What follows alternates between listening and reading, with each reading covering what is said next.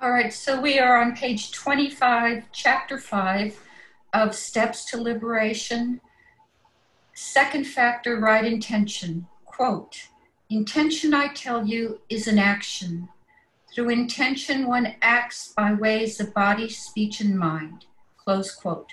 The Buddha, Connected Discourses 670, 663.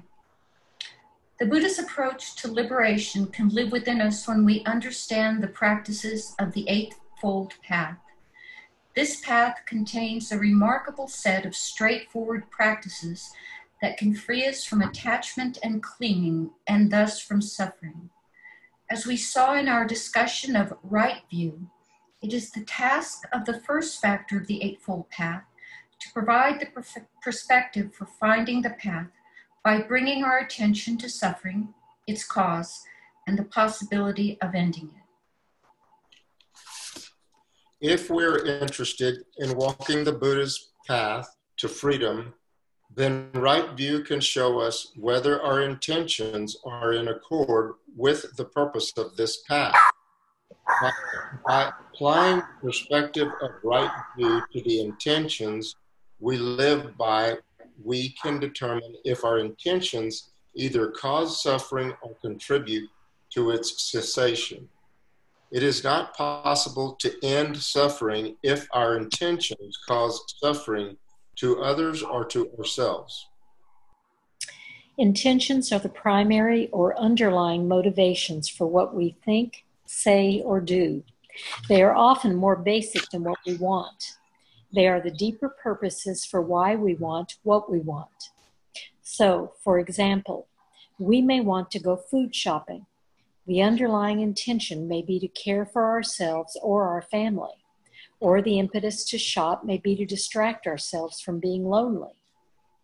Often, multiple intentions operate together. In shopping for groceries, we might be motivated by wishes to eat healthy, to save money, to buy fair trade products, to impress friends coming to a dinner party, to be comforted, or to have pleasure. If we only think our intention is to shop, we may not consider these other purposes that inform why and how we shop. Intentions are consequential. When we act on them, the consequences are found in their impact on the world. Whether we act on them or not, Intentions also have an impact on our inner world of mind and heart. They contribute to our mood and to the quality of our mental life. Ongoing intentions create habits of mind that predispose us to continue to be motivated by these intentions. When intentions undermine our well being, they do so even more when they are habits. When intentions that support our happiness become second nature, we create the creation, the conditions for greater happiness. I mean, he's not really addressing, which a lot of people don't, the idea that that the intention has to be good.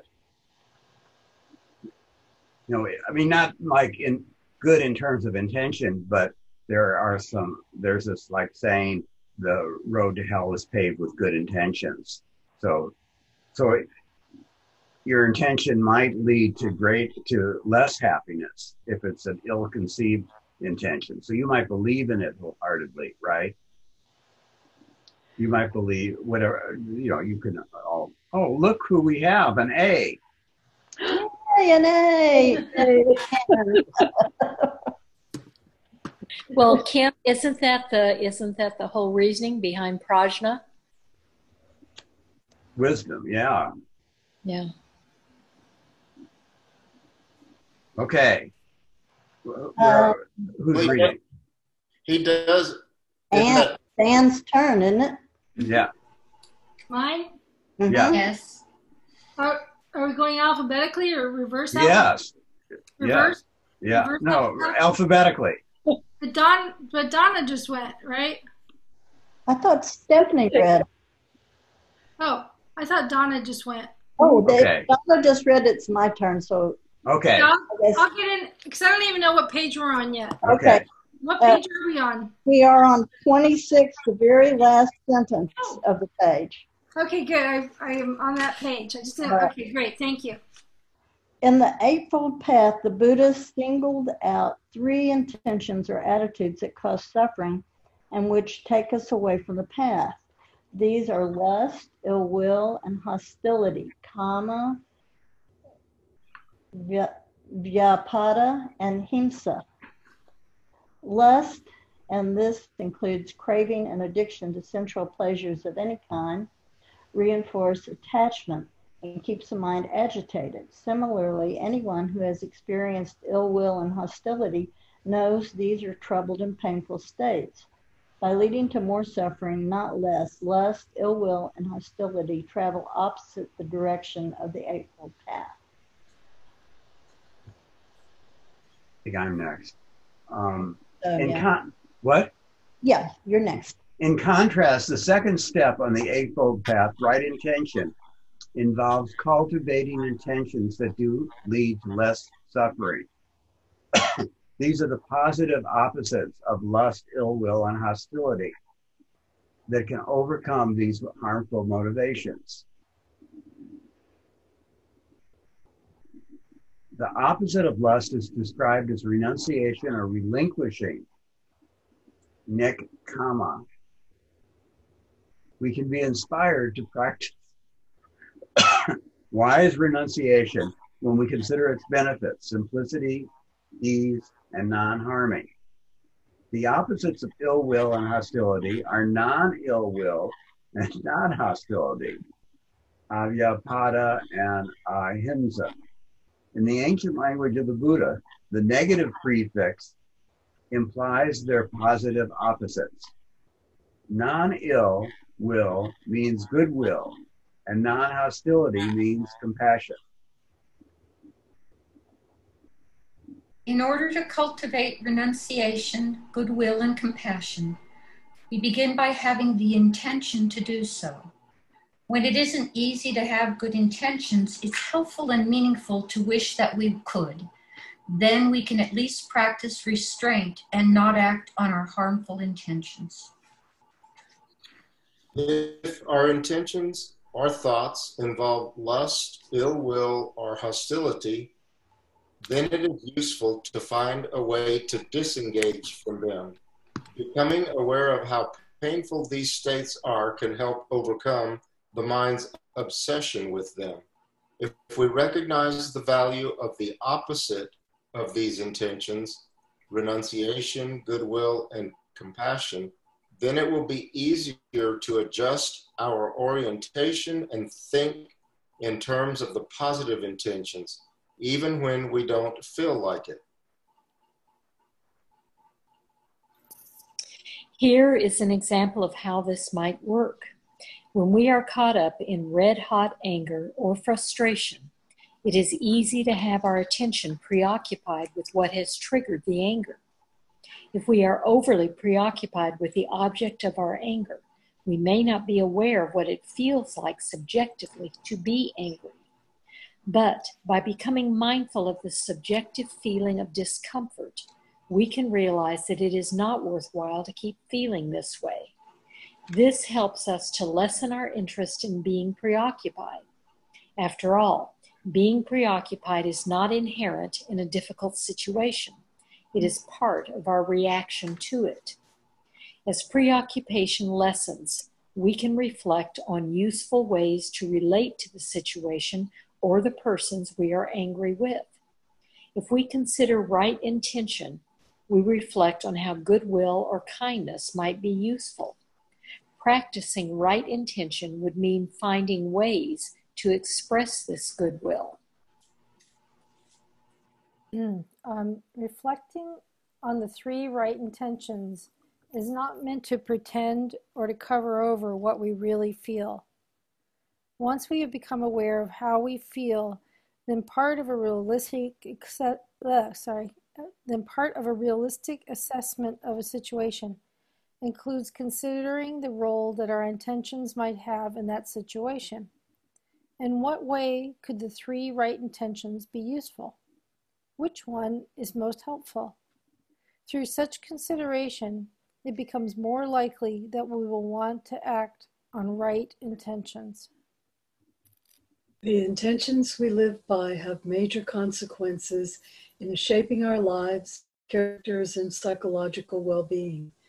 It is therefore invaluable to reflect deeply about what intentions are most important to us. These can be the compass directions that guide our lives. Even when it is a challenge to follow the compass, the wish to do so puts us on the path of liberation. And what about those times we can't change our intentions for the better? In those cases, it's useful to first bring a heightened awareness to these intentions. It is also helpful to be mindful of the relationships and reactivity we, we have to our, to our unskillful int- intentions. Practicing non judgmental mindfulness can reduce the suffering that comes from how we relate to these unskillful intentions straightforwardly without being reactive and adding to them. In applying right intention to our unwise and unskillful intentions, we can arouse a degree of compassion for ourselves. We can also try to pause long enough to reflect on which intentions we do want to act on. Even if we have a strong desire to do something unskillful, we might be able to at least not act on the desire. We can act on something more skillful.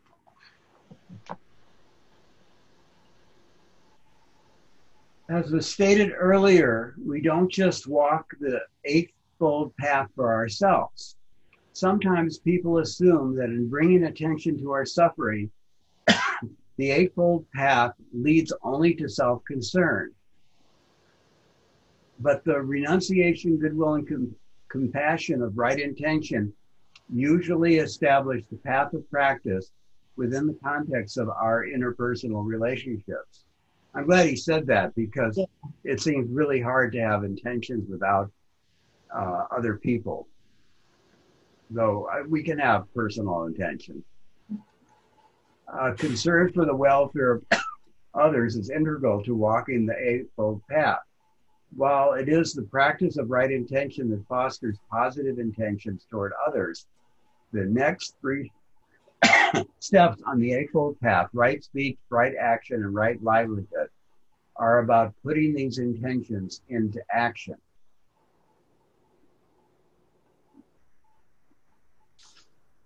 Okay, let's read these through. And can I can I ask a question about? Of course.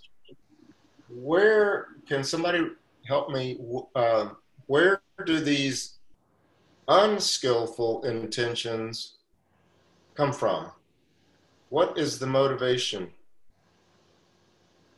Well, Ellen, Ellen, and I were reading Freud uh, yeah, a couple of days ago, and part of them come from wanting to uh, fulfill our instinctual desires. Or greed, hate, and delusion. There you go. Our, our, our first thought being, I want this. I need this. First thought being, I. Well, I, yes. I, I is a problem, but I want this. I need this. And, and not thinking of the repercussions.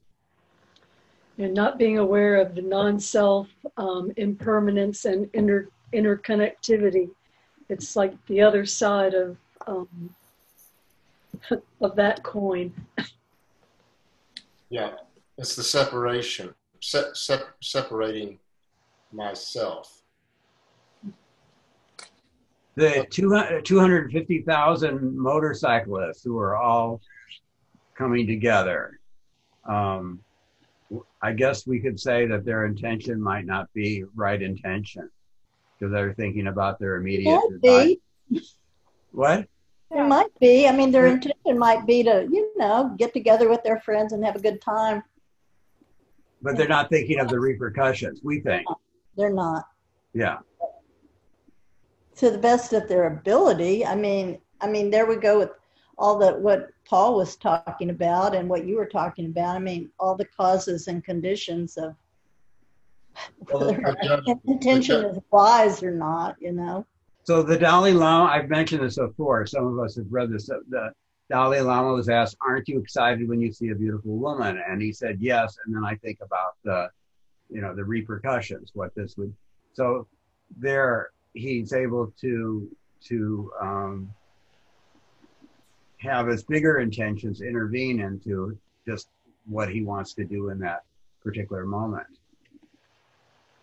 Um, I think about the fact that we came, we come into this world craving our first breath of air.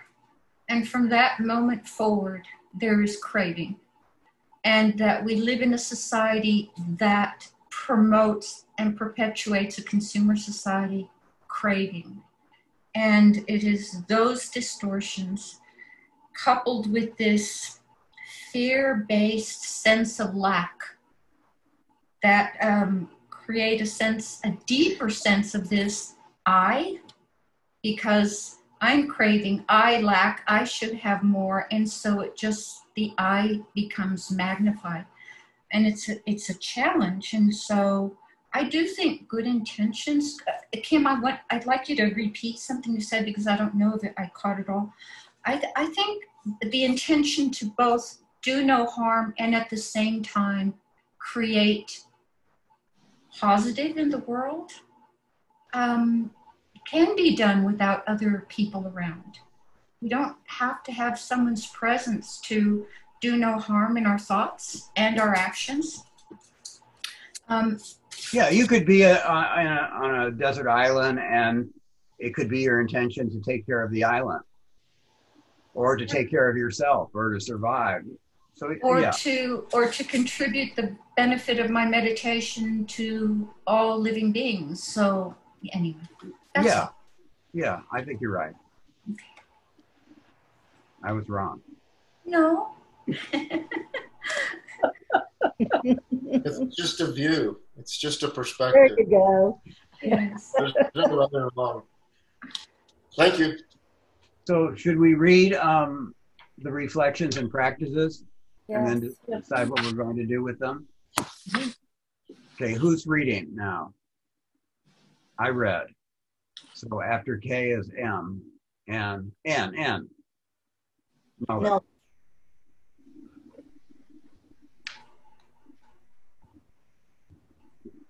Who's am I next? Yeah. Oh, I beg your pardon. All right. Um, reflections and practices. Right intention. Week one. Lust and renunciation. For this week, give yourself time to notice and reflect on the role of lust in your life. For this purpose, consider lust any strong desire or compulsion for sensual pleasure of any kind. How much time do you spend thinking about and wanting sensual pleasure? What forms of sensual pleasure are you most motivated by? How do your desires for sensual pleasure affect you? How much time and money do you spend pursuing comfort, pleasure, or sensual gratif- gratification? How does your pursuit of sensual pleasure affect others? Spend an equal amount of time considering what benefits might be available to you if you let go of attachments you may have to any sensual pleasures. What helpful intentions might you want to use to replace intentions connected to sensual pleasure? When you do pursue sensual pleasures, what other helpful intentions can guide this pursuit? In what ways can peace and simplicity help you understand the benefits of renunciation? Week two ill will and goodwill. For this week, notice and reflect on the role of ill will and aversion in your life. How frequently are you aversive, condemning, hateful, or indignant? In what conditions are you more likely to be aversive? How do aversion and ill will affect your body? How do they affect your mind and inner life? And how do they influence your behavior? Also, reflect on your relationship to goodwill, kindness, and loving kindness. How often do you have goodwill for others? Are you interested in or motivated to have more goodwill? For this week, spend time actively intending goodwill to others. This could be privately thinking thoughts of well wishing to strangers you meet, e.g., store clerks, people in line with you, as long as they're standing six feet away, person standing in line in front of you, as long as that person is wearing a mask. It could be done. It could be done by reflecting on how you might bring more friendliness to friends or relatives you'll be spending time with. As you practice such goodwill, how does this affect you? So another another um, overlapping may be between view and intention. As I'm reading more and more Mhm. here. Week three hostility and compassion. For this week, give yourself time to reflect on the ways hostility appears in your life. It may be useful to consider expressions of anger and irritation toward others or yourself as a form of hostility. Do your actions and words cause harm, even in minor ways? How are you harmed, perhaps mentally, when you express hostility? As you consider the effects of your hostility, how are you affected by this reflection? Also reflect on your relationship to compassion. What role has compassion had in your life, both the receiving of it and having it for others? During this week, look for opportunities to experience compassion. Spend time staying with any compassion you might be feeling. How does it feel to be compassionate? How might it benefit you if you cultivated more compassion? How can you have more how can you have more self-compassion?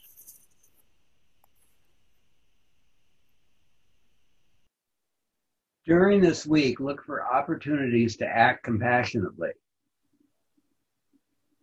Notice how acting with compassion affects you. In what ways can you act compassionately so you feel more peaceful, more at ease, and perhaps less self centered? How can compassion serve as a support to your inner freedom?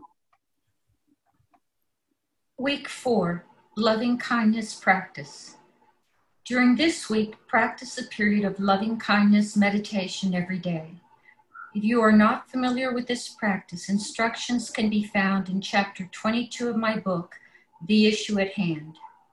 In addition, as you go about your day, periodically send loving kindness toward people you encounter.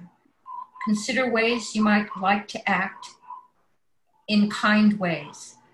Then try to do so.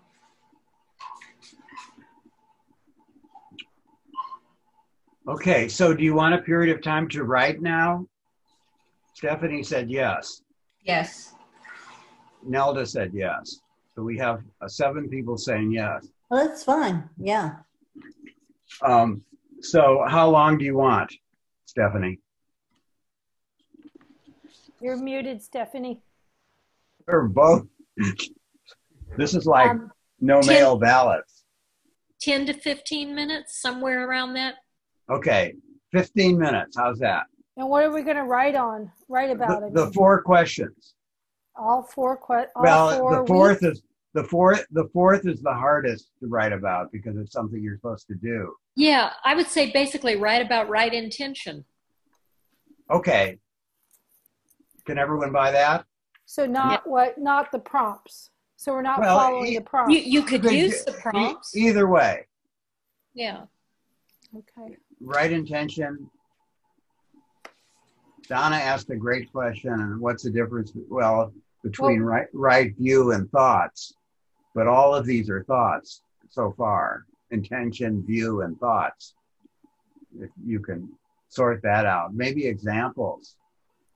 The thought Uh, seems more generic to me than than view. Yeah. So what we talked about is is this idea that that um, these are all things to lead to liberation and to end suffering. Yeah. where thoughts might be about other stuff. Maybe. Is it too much of an interruption? Could so, can Yes. I, what is intention? Go back to page one, Anne. You No. probably missed that. Let's go back and, and talk about that before we start writing. Well, I'm the only one, so I can go back and read. No. No, no, I think it's important. It's a good question, Anne. This, But why didn't I? Well, Get, here, if we go to the beginning of these, the Buddha says, intention, I tell you, is an action. wait, where are you, Kim? Uh, five, second factor, right intention. Page 25, Twenty-five. The oh, top. Okay. Oh yeah, yeah. I missed the first part. Intention, I tell you, is an action, which is interesting because you're not Yeah. doing, you're not doing anything in a sense. Yeah. Right, but I like the way the Buddha connects that. Through intention, one acts. yeah. So it's kind of almost like it's like if you had an act and there was and it has a start and a middle and an end. Like the intention would be almost like the start. Or Right. It might be throughout, but it's kind of what propels. It's that Oh, action propels that the propels act. it forward. Yeah. So we've all heard the saying, a thousand mile journey is started with a single step. And so I've kind of wondered about Yeah. zero. Like what, ha- how did, it seems the difference between people is whether they take that single step or not. But- Mm. But what is that process of being in, in you know, like place zero? So are you at zero, you have an intention, and then you take a step? Or is that the first step? It seems from what Buddha's saying, that's kind of the first step is this intention. So you're so I'm getting confused, Kim, because I thought I understood in, intention as action because I, I, I have a very simple approach. Love is not a noun, it's a verb. And so it's an active word and it permeates, it imbues every every act, every thought, every every breath. It doesn't have a beginning, point, or end. And I just I, I saw when I read this, intention is an action, is that it doesn't have a start or, or an end, that it, it actually is a thread through an active thread through the way we live. Am I am I confusing this? I think, I think that's good yeah. to confuse things. This is really important. What you know, Anne's question: What is intention? So let's write about that too. What is intention? Okay. Well, I'm I'm I'm going to comment. I'd like to comment on what Nelda was just saying. Oh, saying. good. Okay. But, but I, hope that I don't fall into the trap of judging that what you were saying because that's what I commonly do. But but uh, on on as we were reading, uh, like on the next page, on page twenty six, it gave examples of the. It was talking about intentions, and then it gave examples of the motivations for shopping, and and those motivations were pretty simple and straightforward. Uh, uh, let me see. You might want to save money. You might want to buy fair trade products. You might want to impress friends coming to a dinner party. So, so when I'm thinking about those things, those are intentions and those are actions, and they seem pretty concrete. I, I guess I'm sure that you could you could make the argument that they don't have a beginning or an end, but um, but that's the way I was thinking of intentions is that it that, that they're pretty concrete things. And in particular, when I was asking the question about where do these uh, unskillful intentions come from, those seem pretty concrete. Um, I guess I was putting it in the context of the title of the chapter, Right Intention. And so when it gave that list, anything that is an action, whether it's shopping or my motivation is to go show that I don't need to wear a mask when I'm in the grocery store store. I mean, they yes, they're all intention, but but it can be distinct. Each of those can be distinguished based on whether or not they benefit you and all all living beings. And so I, I apologize. I left out the word right intention because we started with the question, what is an intention? And so I, yeah, so no, I agree. I agree. Some of those are quite unskillful in a certain context.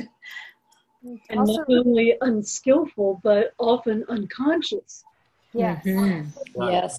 I was just thinking that too, Donna, about how it's almost like conditioning that it's pervasive and there's probably so much we're just totally unaware of. That So he, he talks about that. In the grocery store, it's just like, wow, I thought I was just going shopping. Well, it's There's interesting. this. Oh, there's a sentence. Often, multiple intentions operate together in shopping for groceries. We might be motivated by wishes to eat healthily, to save money, to buy, on and on and on. It's so just there's very many. complicated. It's And we- like a and we- very complex weave. Yeah. Go on, Paul.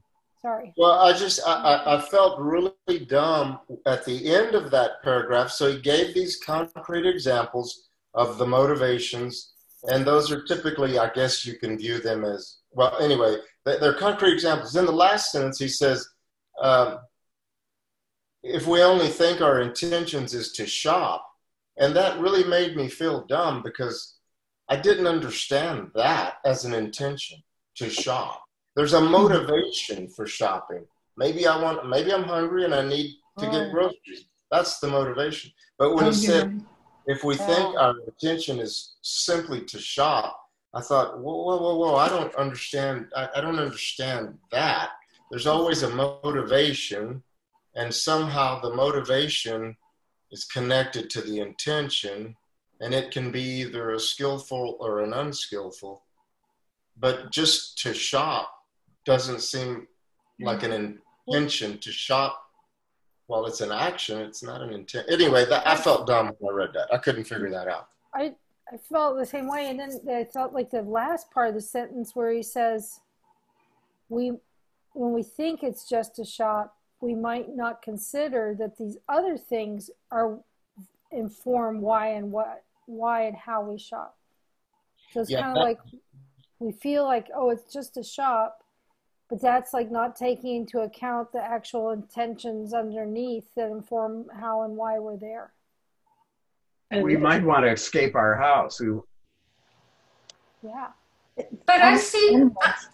sorry, I see what Paul's saying. The the action of shopping is is the action that results from all of these other intentions. Escape the house, impress our friends. You know, Yes.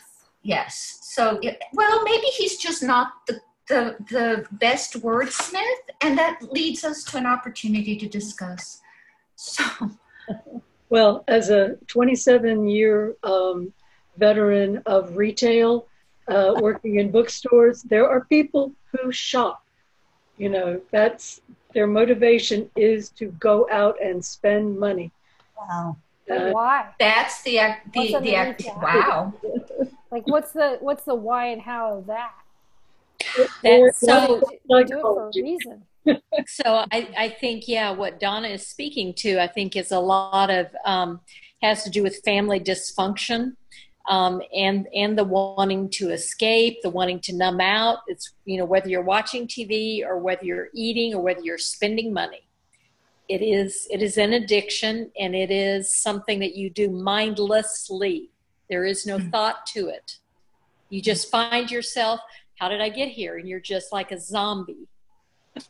Yeah, actually, um, this movie we were making, we went to um, like Marshall's. I think it was Marshall's. And we got permission from the Marshall office to do some filming there. And we got these high school girls. I mean, they weren't even, we didn't even have to ask them, but they would just look through clothes like this. We got that rhythm, you know, just one dress after another, one blouse after another.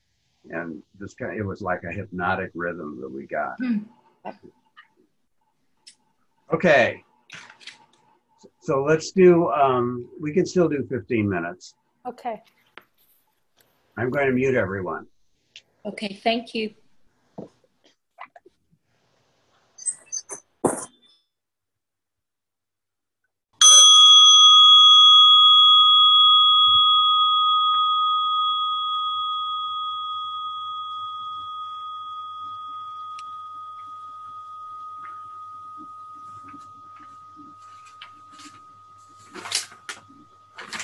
Okay. Oh.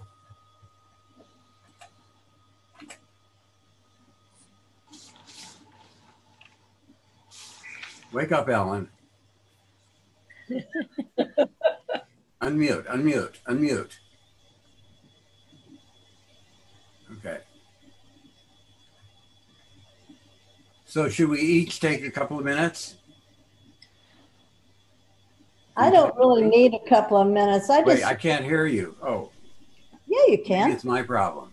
yeah, I think so. Wake up, Kim. I, I, I pretty much just uh, reviewed the cha- the important aspects of the chapter that I wanted to carry forth Okay. the week, and I did. Uh, I did notice that probably my sensual pleasures were good, tasty food, and uh, entertainment. So those will be things I'll be looking at. That's me. Yeah, and I, uh, for me, I, I really appreciated Donna bringing that up about how intentions can be so subliminal. Um, I, I, I wrote a little bit about how I realized so much of my intentions in the past were driven by my parts um, that I was not aware of at all, just on autopilot, but yet they were intentions. Um, and so I'm really going to be looking at that, I think, over the next week. I was thinking about baseball first. If if you is ground zero, what is intention? And I thought that would be like step one. Um, my maybe view is more general. Up at bat, so that's baseball. View is I'm going to be calm and focused. Intention might be more specific, like I'm going to hit a line drive down the third baseline. And then action would be the fulfillment of that. Um, as to ending suffering, my view might be to save all beings, whereas my intention might be to operate a food bank to feed the hungry. And then, and then I, I, I was a little bothered by his um, this fulfillment of sensual pleasure, um, and and I know there's two views of renunciation that I've heard of. One is the more strict monk view, which is not engaging in sensual pleasure, and the other is it's kind of uh, renunciating the attachment to that. It's a little uh, more open, and I've seen monks actually how much they enjoy food and how much they, you know, there's all kinds of things they enjoy, and so so there's all kind and and this is true. Once I really got on this um, Catholic priest because he was smoking and he was, uh, you could tell that how much he was enjoying the sensual pleasure. And um, well, anyway, that wasn't very nice of me. I think he's talking about being an ascetic, which, you know, wasn't supposed to be the what B- Buddhists do, like deprivation. So you can either OD on, se- on sensual pleasure, like overeating, or you can engage in pleasure in a healthy way. Intention could be moderation. So that's that's what I wrote. Okay. Um, I was uh, curious about how do we know, um, how can we judge or understand our motivations for right intention? Um, it seems like we have such a poor idea sometimes of, of, of our motivations. Um, and yes, maybe we're using the guidance of renunciation, goodwill, and compassion. But it seems like the only way, like he said, that ultimately you can only know the rightness of intention by the impact on others or ourselves. And so uh, that seems to set up kind of a, um, you know, a, a test, I suppose, is is experience the way we can ultimately judge. Um, so since we're so deluded, easily deluded, um, it, I guess it's a matter of you know, something arises and we have an intention toward it, um, you know, the pause and reflect, observe the situation, our initial response, um, you know, look at it, maybe if we've got something to compare it to with the past, um, use that as part of the motivation as well as the, um, uh, you know, renunciation, goodwill, and compassion. Uh, and then, you know, you either follow through with the intention or you hold back. And, but you've still got to follow up the consequences of it. Mm. But in so many ways, I mean, there are any situation, there are so many factors. Um, you know, the level of complexity in anything is just crazy.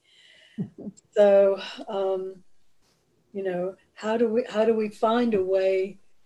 You know, it, it seems like for me, it's going to be really easy to overthink.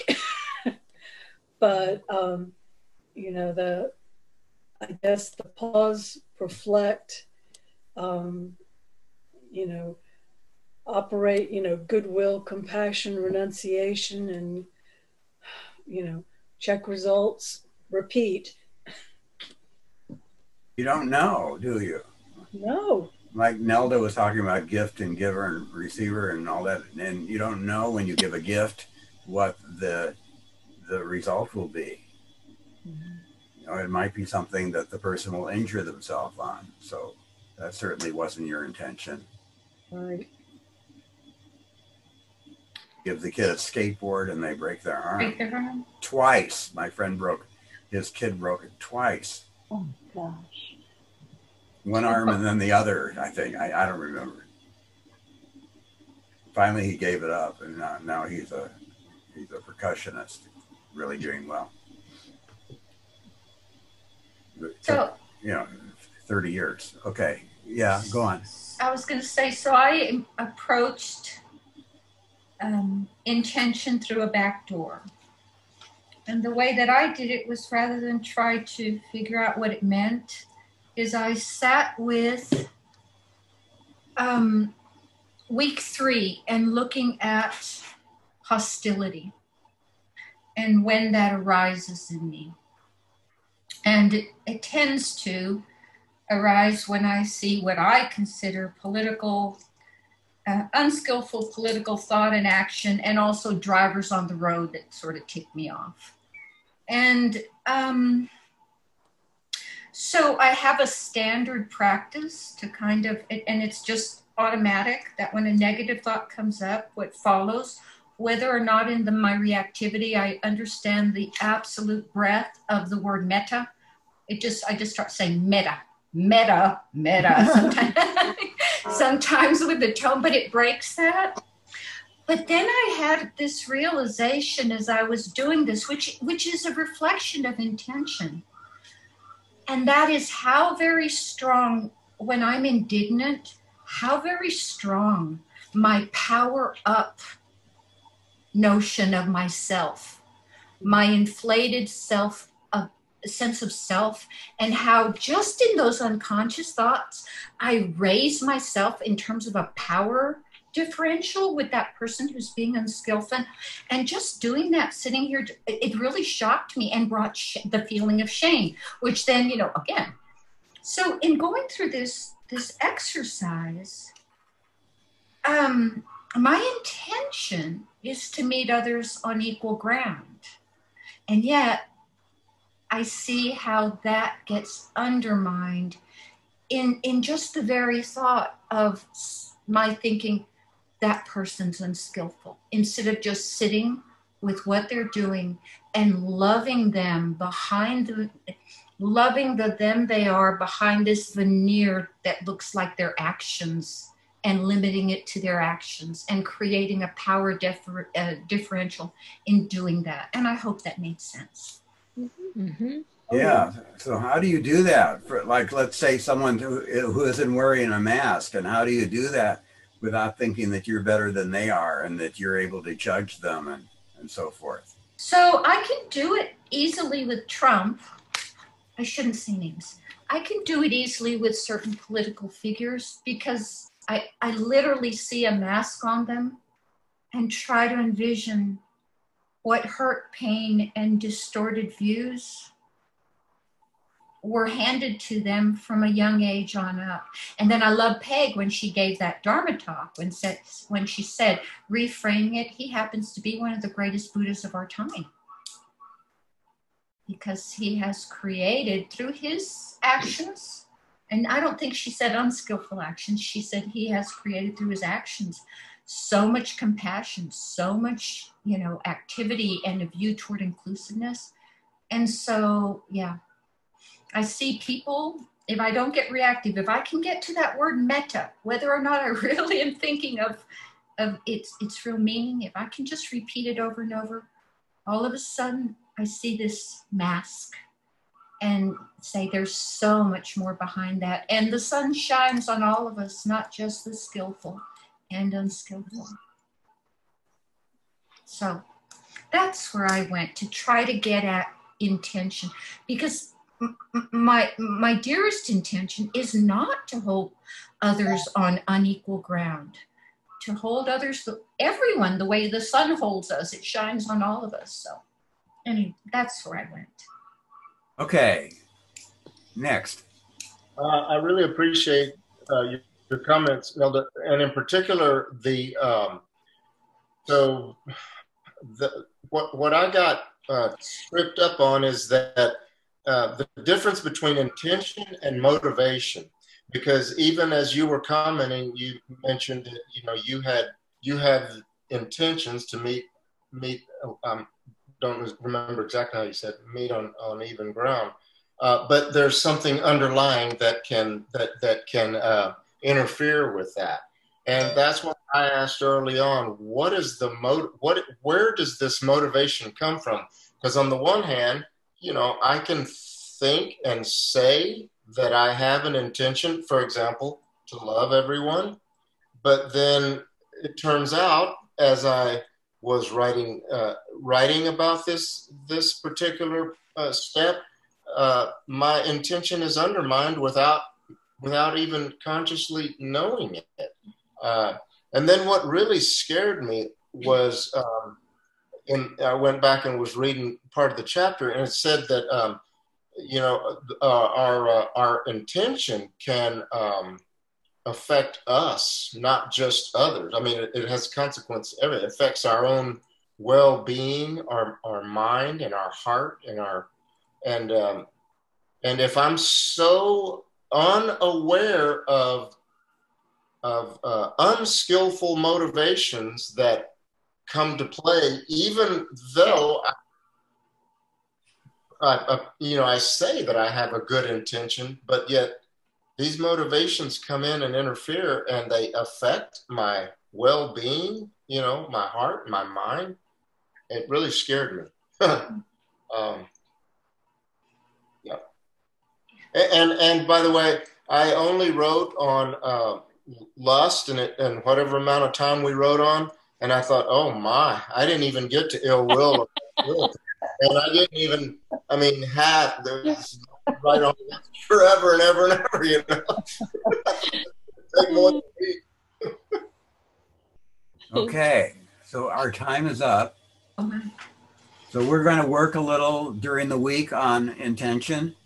Yes. And then see you guys next week. Have a okay. great week. It's been great. Thank you, Kim. Thank you, everyone. Yes.